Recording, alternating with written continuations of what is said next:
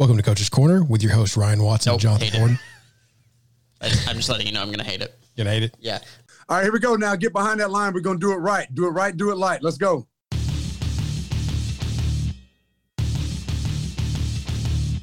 Welcome to the Coach's Corner, the sad version of Coach's Corner. I'm kidding. We'll try to keep it light, try to get some information to you, try to talk through some things, talk through our sadness. It's going to be very therapeutic for all involved, I promise. So with your hosts, Ryan Watson and Jonathan Bourne, brought to you by Broadway Sports Media, partner with 440 Sports. Find all of our great content at BroadwaySportsMedia.com.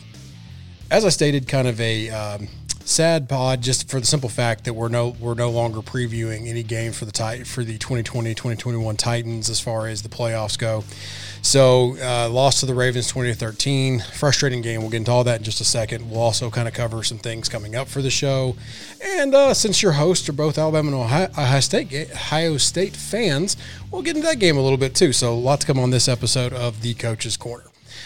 Jonathan, I know we're a couple of days removed at this point from the game. I know that you and I both were levels of bummed, discussions about what went right, what went wrong, all those kind of things. Mentally, before we start, just mentally, where are you at right now as a human being after that loss? I'm sorry, which loss? They just seem to be piling up. The Ravens loss. I apologize. We'll talk about that first. Yeah, I mean, look. Did I expect it to play out the way that it did? Not necessarily. But at the same time, picked the Ravens to win the game. I thought they would be able to move the ball a little bit better, though I did think that the Titans were an okay matchup defensively. I didn't quite expect the best defensive performance of the season from them outside of maybe Buffalo a decade ago.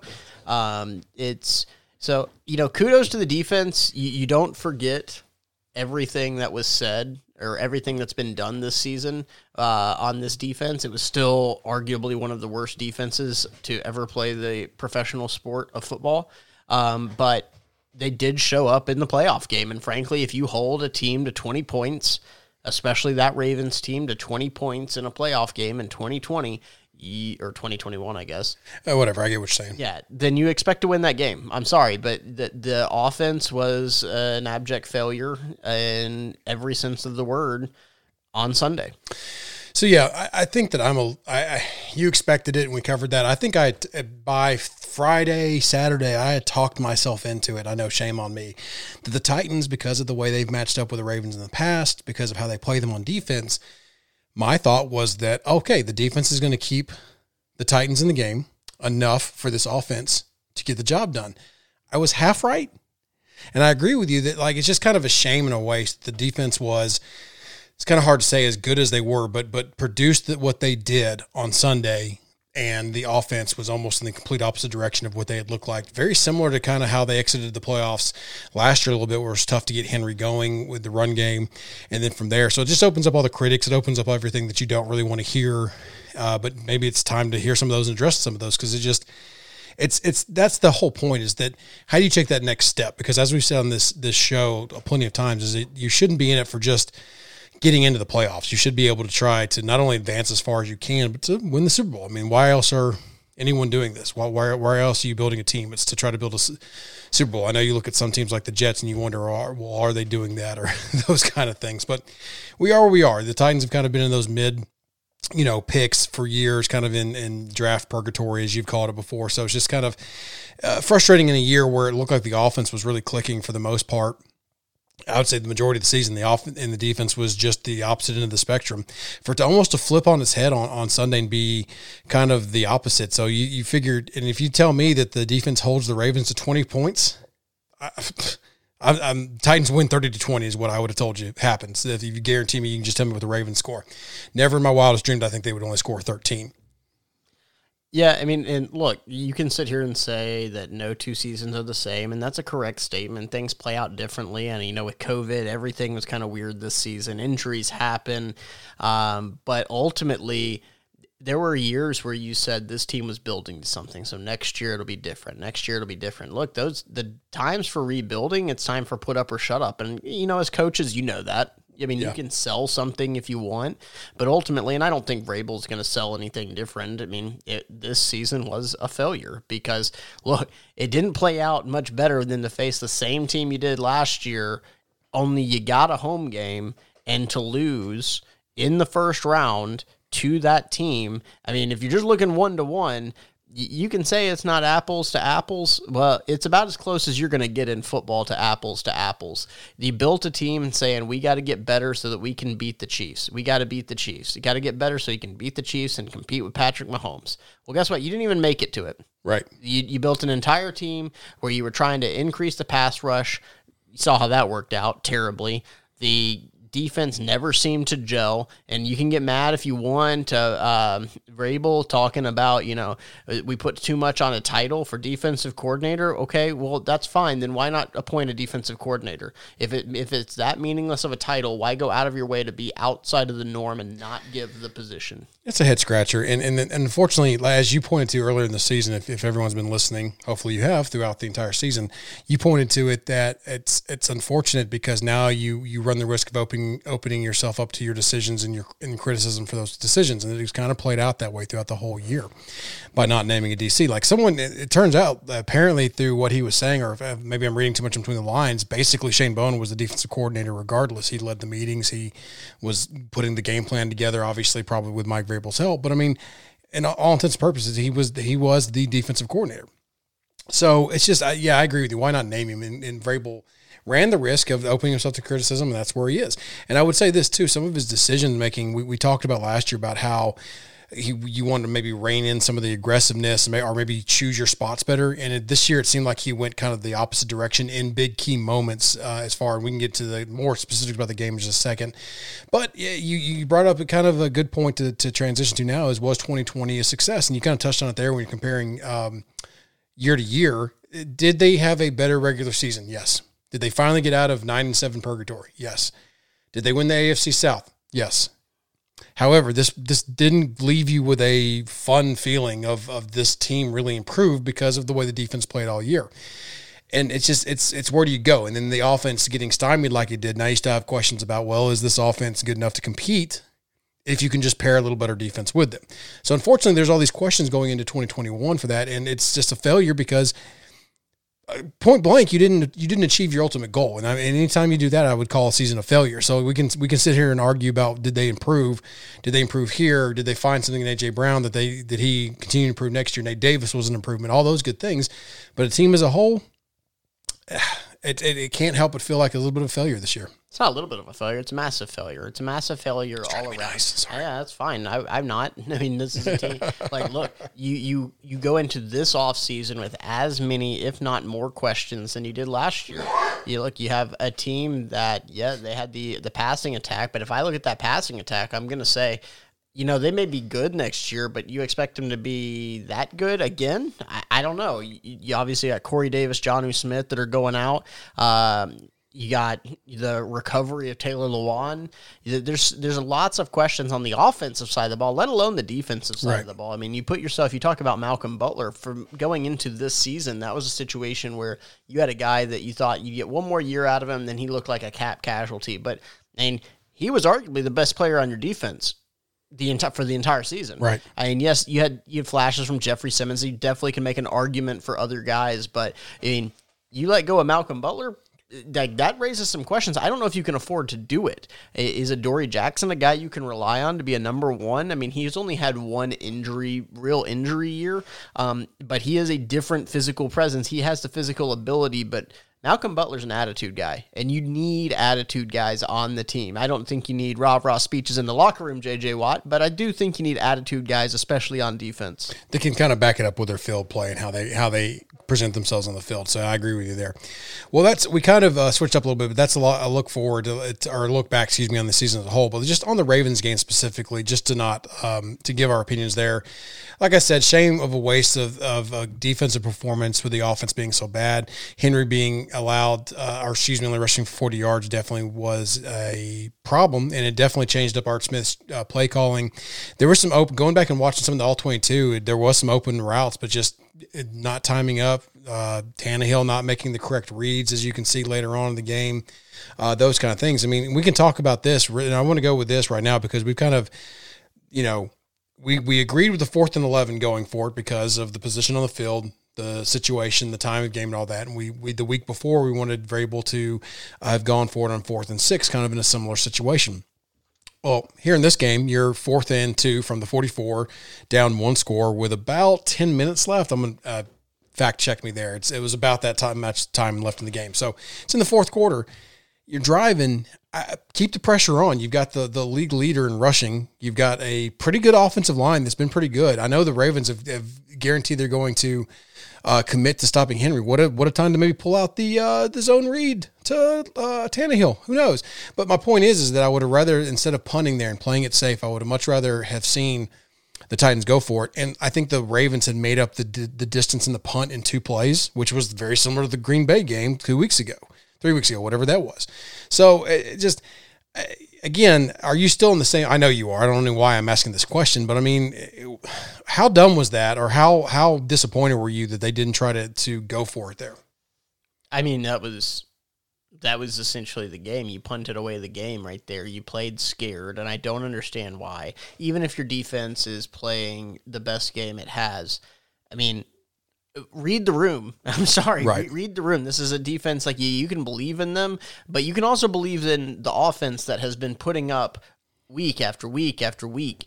And if I'm going to, ride or die with one side of the ball, I'm going with the offense, and you punted away that opportunity. Yes, they had other opportunities to get back in the game, but in that situation, it seems like the Ravens and what they were doing and the inability to make adjustments is something that it's baffling to me, in the fact that they lost their identity in the game. They ultimately did, and I think the Ravens had a brilliant game plan. They also did a great job anticipating how the Titans would adjust to that game plan. Mm-hmm. And so, look, Wink Martindale put on a clinic on defense on how you stop that offense. And there's some things we can talk about Tannehill.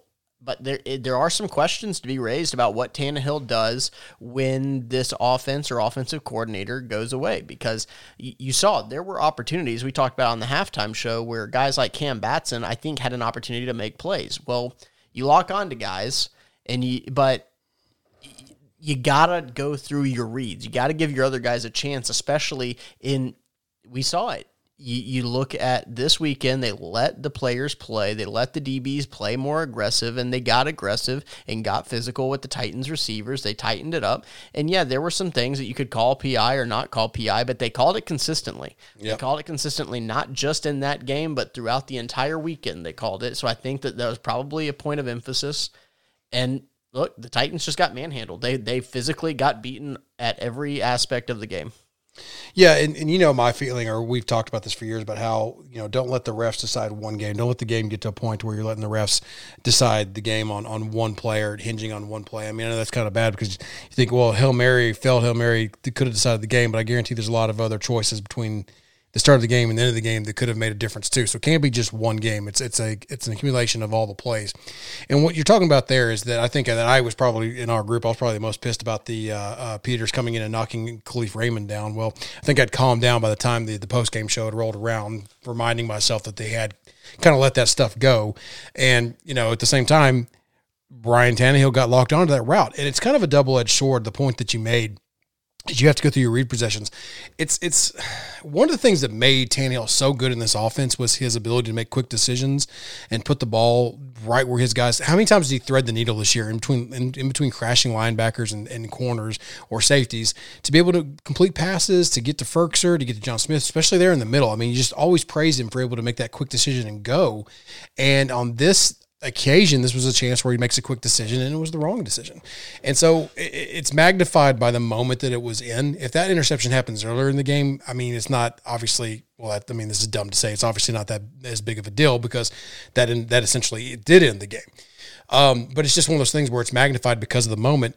But it's we've been praising him at times during the season for making that same kind of decision. Unfortunately, I just wish that there would have been a little bit of awareness that was going on, realizing where AJ Brown was, realizing where your main guy is, realizing what you have on the bench, and not going to Khalif Raymond, who's been pretty much absent all season.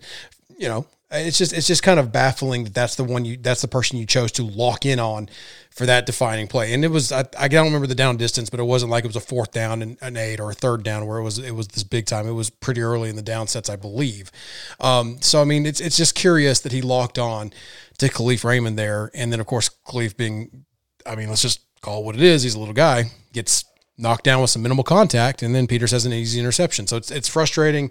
It sucks if the flag comes out. I mean, it's what you tell the corner, hey, you probably shouldn't be hitting him anyway or being close enough to make it a doubt. But at the same time, they hadn't been calling those types of contact all game. So I guess at this point in time, I've come all the way back around that I'm like, well, it is what it is on that play. I guess it's just kind of more the Titans' failure if you shouldn't really have tried it.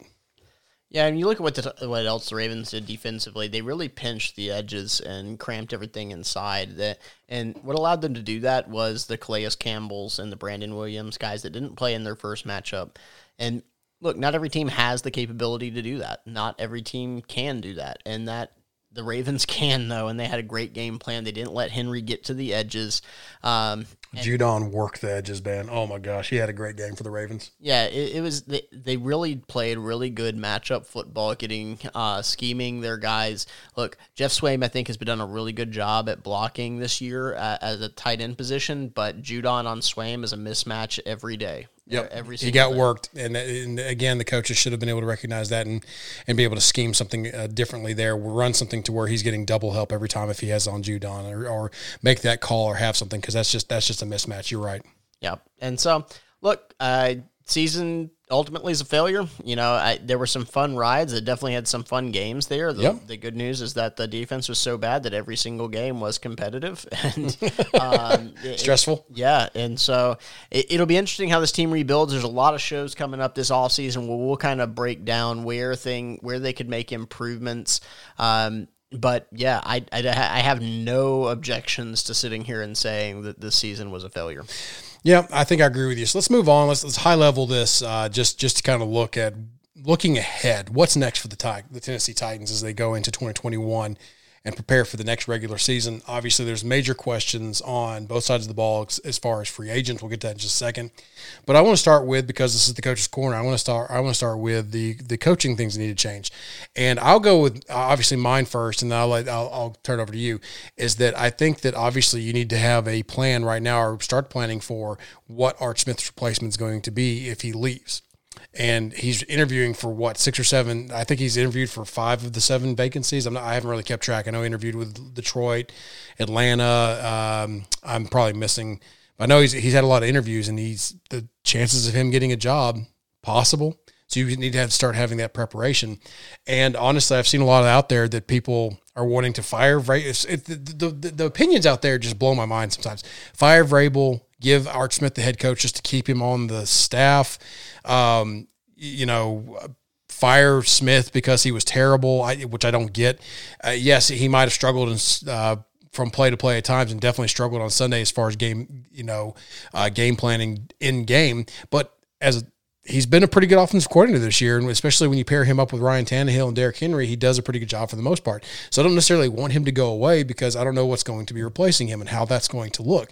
And it wasn't like he was just awful that I want him replaced. So I think you just have to kind of to monitor that situation, have a plan. Do you want to keep the same offense with the personnel that you have built right now? Do you want someone who can maybe incorporate a little more openness to the offense? And what I mean by that is a little more spread with a little more quick game passing attack to also take some of the short yardage game or where you're going to get your short yardage stuff to try to set up to stay on script away from always having to run Henry, those kind of things. So it'll be very interesting to see what they have there.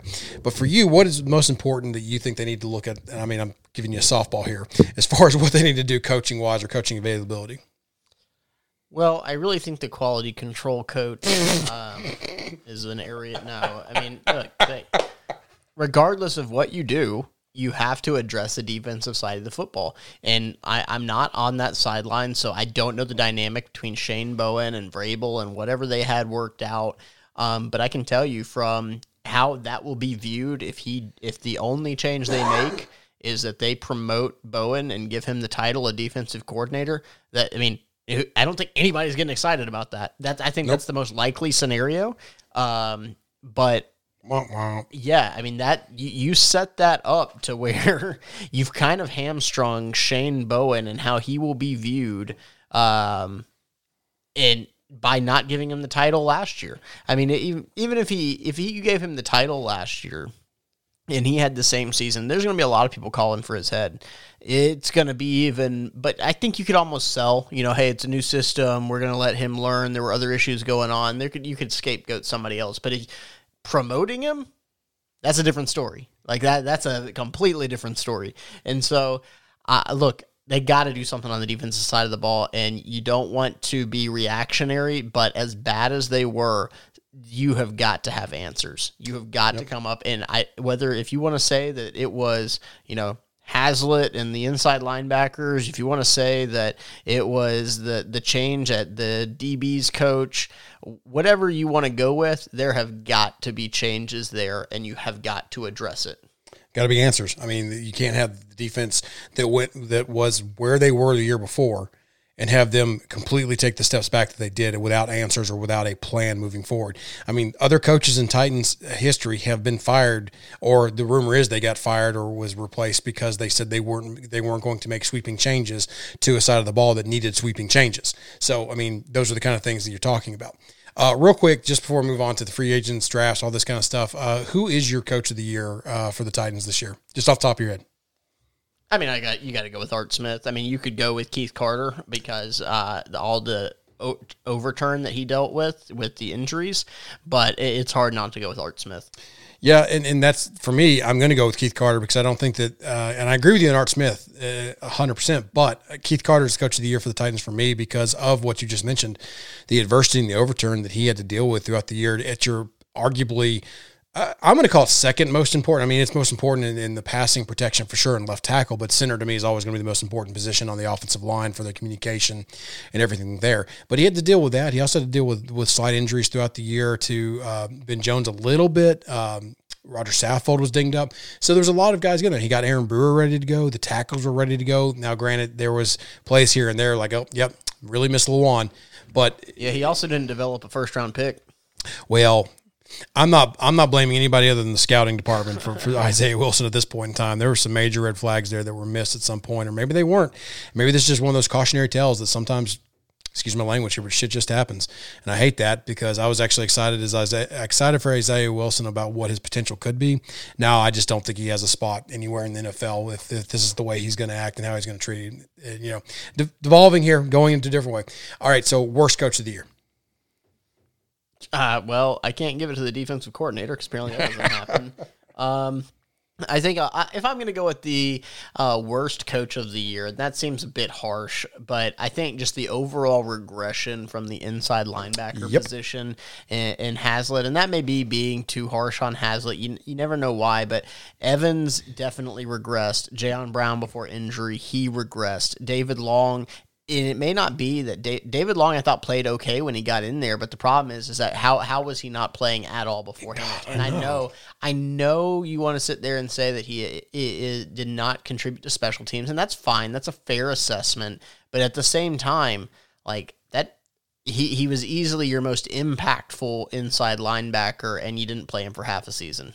If I thought Rashawn Evans could rush the passer successfully or could be an improvement there, I would say move him down to edge and find a way to get Long and Brown in the game at the same time. Obviously, free agent decisions may prevent that direct combination, but you know that I'm just if Evans is going to regress with the pace he has, then he's done at middle linebacker. He can't play it in the NFL, and he needs to try to find a way to contribute in other ways. But you know that's neither here nor there as far as the coaching is concerned. And maybe it is. Maybe just Hazlitt was so bad, and I agree with you that it's just Evans just was lost.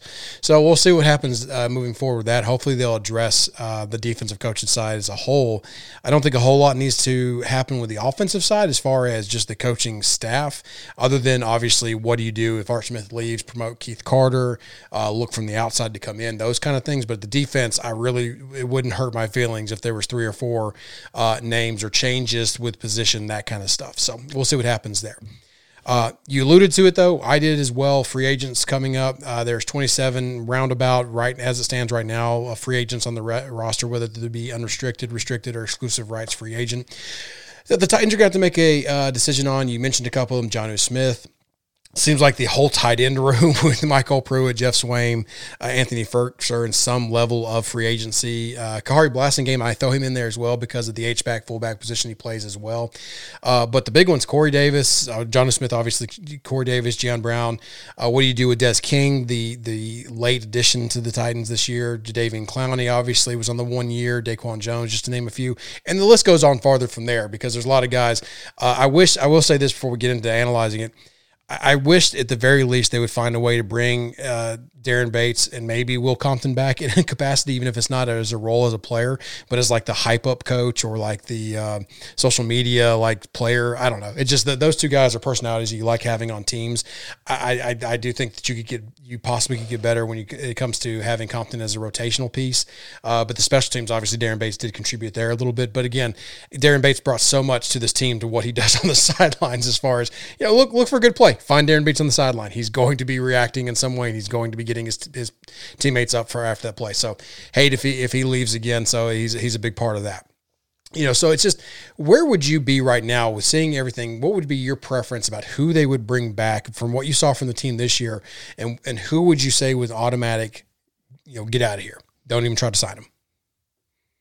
I mean, if you're looking at guys that you're not even going to try and sign, I mean, I think you have to have a conversation about pretty much each and every one of them because everybody has a value. I think Corey Davis may price himself out. I think he may have an opportunity to go make quite a bit of money there. Yep. And the unfortunate thing is you have nothing of real substance behind him. God, I know. So yeah, that's a kind of a glaring hole. So I won't say that there's anybody that you're just letting walk, but with Corey Davis, you got to be real cognizant about if you are letting him walk, you better have a plan to bring somebody in, whether through the draft. And now it is a very deep draft class for wide receivers, so you can get value there. But I mean, I still think you could use a wide receiver, even if you did bring Corey Davis back. So yeah, I think that I'm not going to say a name, but I'll say that position, that you know, Z receiver position has got to be addressed.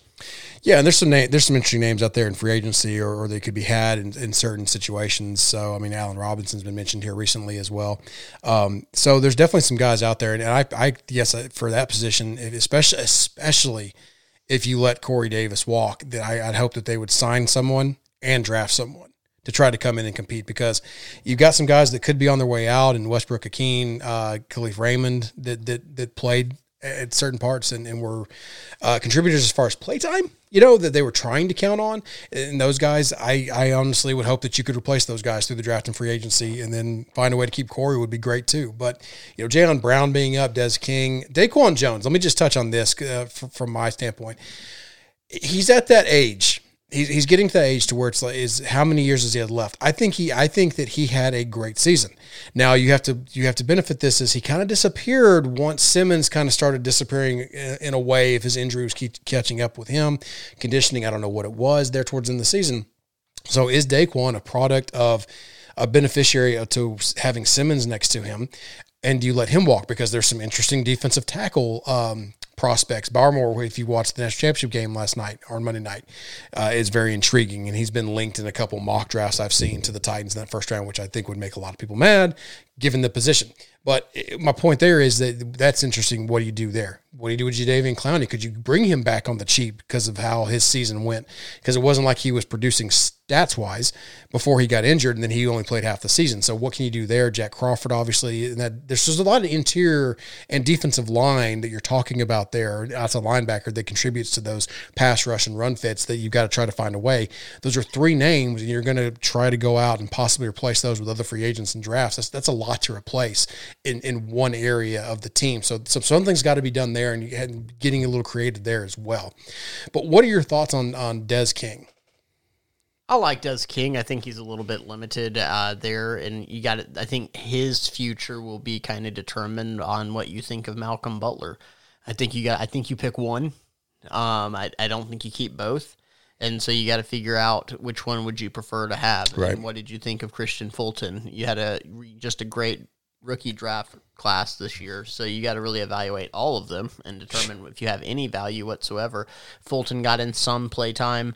But, yeah. Not enough. I mean, just be honest with you. Yeah, based on everything you said there, what I'm hearing is that, yes, we will have content over the offseason and plenty of shows to discuss all those questions. Yeah, so we'll get more into that. Just wanted to point out that looking forward, that there's a lot of decisions to be made in free agency here.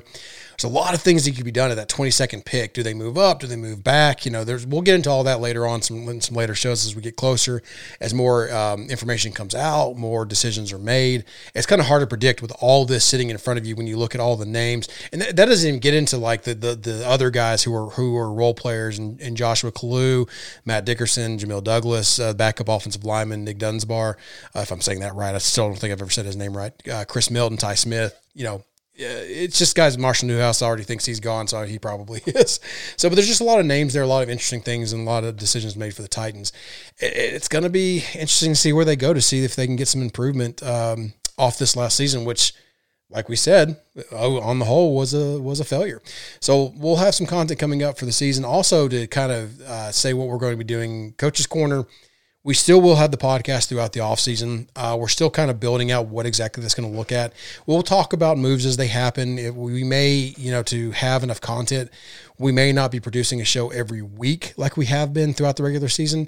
We may be able to collect information and be able to do every other week, that kind of thing, to be able to bring to you like what happened in free agency, the coaching moves. We'll also probably talk about coaching moves around the league. We got into a little bit, if you listen to us back in the Taking to the House days, we would talk about that kind of stuff, college pros, the movement of coaches, decisions, those kinds of things. So a lot of that to be going on. We also did a lot of draft stuff. I'm not sure how deep we'll get into the draft. As we stated when we had him on as a special guest, we may have Justin Mello on a little bit to talk about some of his favorite prospects he's been reviewing and kind of talk through possible targets as he does. He interviews a lot of guys. He has a lot of good input there, and he'll have those articles on the website as well, and he'll have some of those going. So look for that as well. So we'll just have a little bit of everything coming forward in the offseason. It just may not be every week. I don't want to stress that enough. But if you have any questions for us, obviously out there, if you want to hit us up on Twitter at Ryan on Broadway, at JB on Broad for Jonathan, just let us know, or at Coaches on Broad.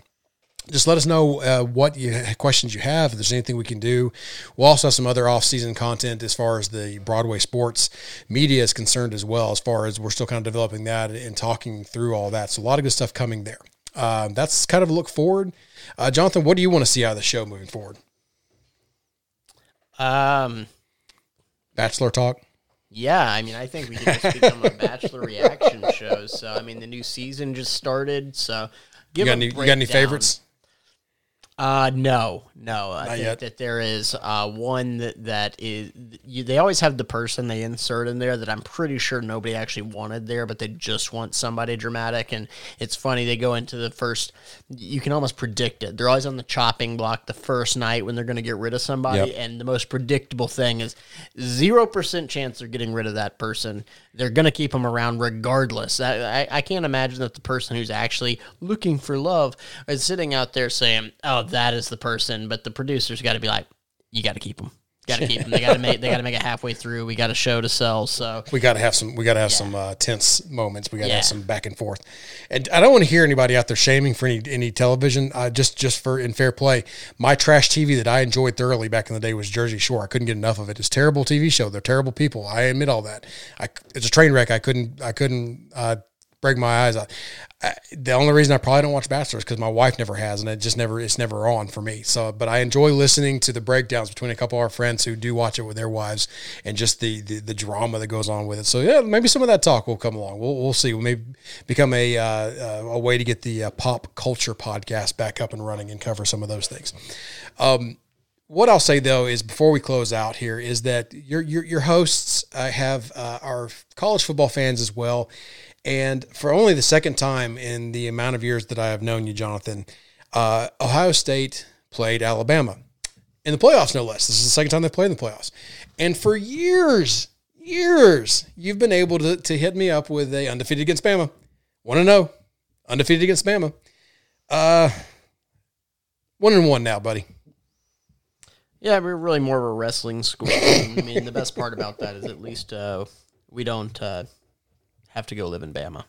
Yeah, well, neither do I. So I'm in Tennessee, so I was able to avoid some of that. And Alabama has some beautiful parts. That's just at the northern part of it, which is closer to Tennessee, and the part that the ocean touches. But no, I love Alabama. I'm from there, obviously, grew up, born and raised. But as far as the game goes itself last night, I had a couple thoughts on it afterwards, just watching, because I was worried to death all week. I honestly. The Bama defense isn't what it has been in the years past for a couple years now. They played really well last night. Ohio State was clearly – Justin Fields was still banged up. That dude's a warrior. Kudos to him to compete like he did. You had the news before the game, a couple guys out on the defensive line, out for COVID for Ohio State. I mean, you just wanted to avoid some of that news and have everybody's best shot. I mean, I don't care who you are.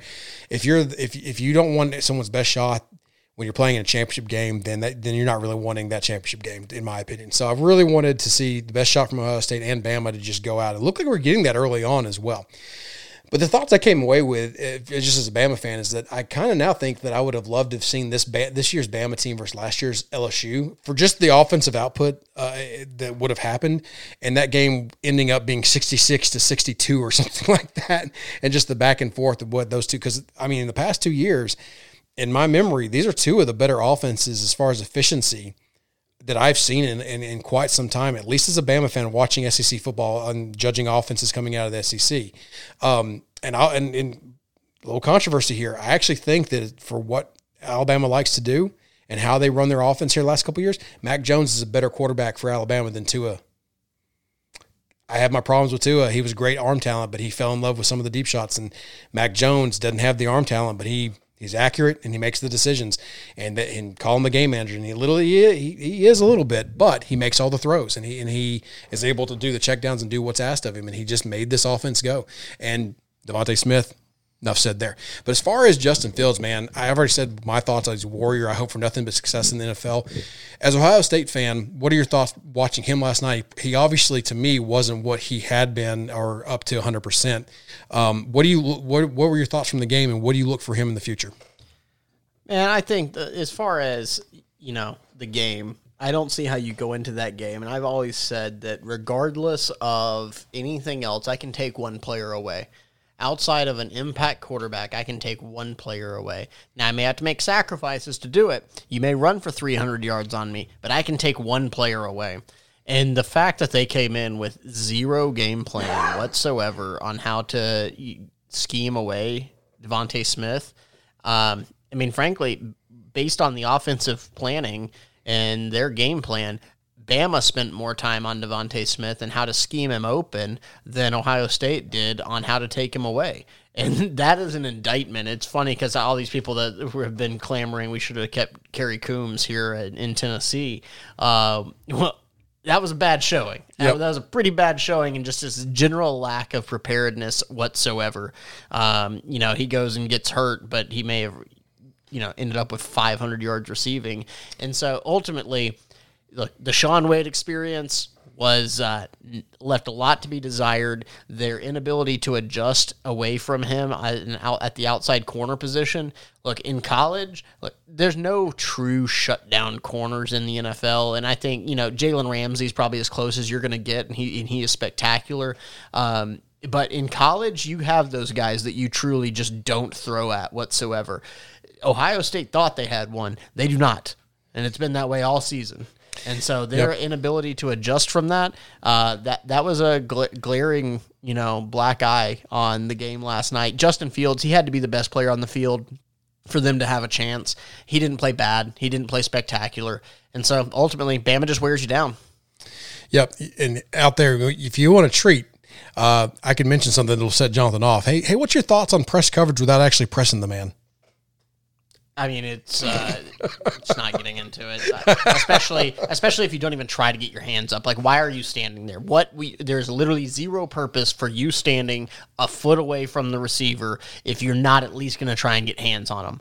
I don't understand, especially it's like me going, I might as well be going and trying to have a race with Justin Gatlin or Usain Bolt out there. It's just waiting to get beat. I don't care how fast you are, let alone if you're Sean Wade, who, don't get me wrong, he's a great athlete among normal people, but if you're talking about he's not going to test in like the 1%, so it's, I don't know, lots of issues all around. But yes, press coverage, pet peeve. I don't know what they're doing. There was a fumble early on that kept the game closer when it was going on that Ohio State got when they were able to come off the edge when Bama was trying to boot and the edge protection couldn't quite get out there. If you go back and confine that play and you want to watch a treat, watch Devontae Smith get off on the coverage and be screaming open and just burnt Wade from the get-go. And they're very lucky that they were able to get the Mac as soon as they did, because it was going to be ugly on that play. And the safety was rolling over to the other side of the field. Whew, that would have been bad for Mr. Wade. And there was other plays he got burnt on too, so that just would have been one more. But, obviously I didn't expect the game to be what it was. Maybe I'm just – I was nervous or whatever as a Bama fan, but it was definitely a good game for Bama. They had a great game plan. Sark on to Texas now. Texas fans should be very happy with what they're getting, especially if he can bring some of those offensive schemes that he was doing with Alabama late. He had his issues in the past, so we'll see how that works out for him. Best of luck to him. He called a masterful game, in my opinion, last night. To your point, Kerry Coombs not really adjusting to any of that. It was a detriment, and, definitely, especially with the coverages, which was supposed to be his forte, so a lot left to be desired there. So that's it. I mean, we finally got to watch Ohio State versus Bama game together. We didn't get to watch the first one together, so that was a treat for us, just from our friendship and from the show. Just want to talk about it a little bit, because I think I was not really nervous about the game. I didn't expect it to go that way. You seemed like you expected it to go the way it did. Maybe I should have been a little more open-minded as far as what the Bama team could have done, but it is what it is. So we've gone probably one of our longest shows in a while. Just to close up the season, I am sad the 2020 season's over. I was really hoping to see a little bit more of a run from the Titans. I don't know, man. I know you're disappointed, but do you have any hope leading into, or any parting words for Titans fans out there? Any hope that you want to give them leading into next year? We're on to 2021. We're on to 2021. In closing, that's going to do it for the Coach's Corner this week. Part of Broadway Sports Network, partnered with 440 Sports. Remember, be sure and check out all of our other podcasts, articles, and video breakdowns that Broadway Sports has to offer at BroadwaySportsMedia.com and on Twitter at BroadwayTN. Like I said earlier, check out the show at Coaches on Broad. Check out Jonathan at JB on Broad, myself at Ryan on Broadway. Until next time. We out. See ya.